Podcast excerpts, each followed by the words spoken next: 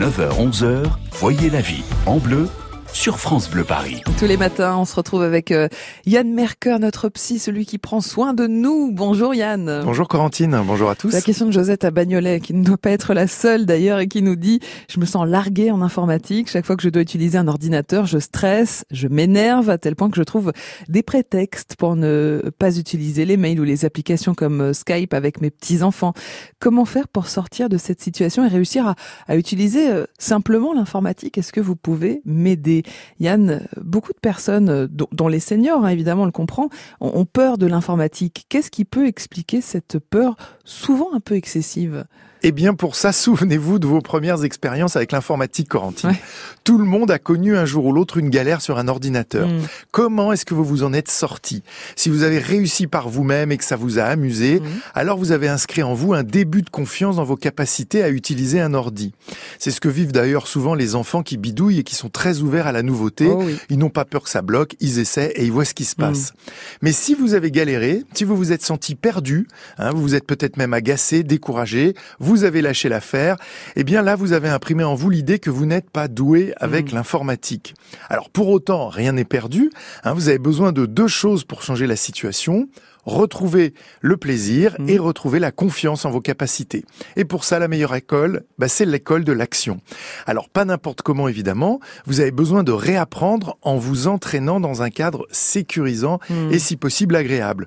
Vous savez que la plupart des gens qui galèrent avec l'informatique ne se donnent pas vraiment les moyens d'apprendre et d'être guidés. Alors, ne faites pas cette erreur.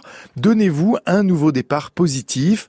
Décidez de consacrer un temps à cet apprentissage, soit en prenant des cours avec un prof, soit en utilisant des tutoriels adaptés. Mm. Hein. C'est par un entraînement régulier et dans le confort que vous allez progresser et modifier petit à petit vos croyances négatives sur vos capacités. Alors Yann, si on décide d'apprendre en suivant des cours, quels sont euh, vos conseils pour que ça se passe bien? Eh bien, choisissez déjà le mode d'apprentissage qui vous convient le mieux. Alors, il y a des cours particuliers comme des ateliers collectifs, mais on peut aussi apprendre avec des tutoriels ou des livres sans forcément la présence physique d'un prof.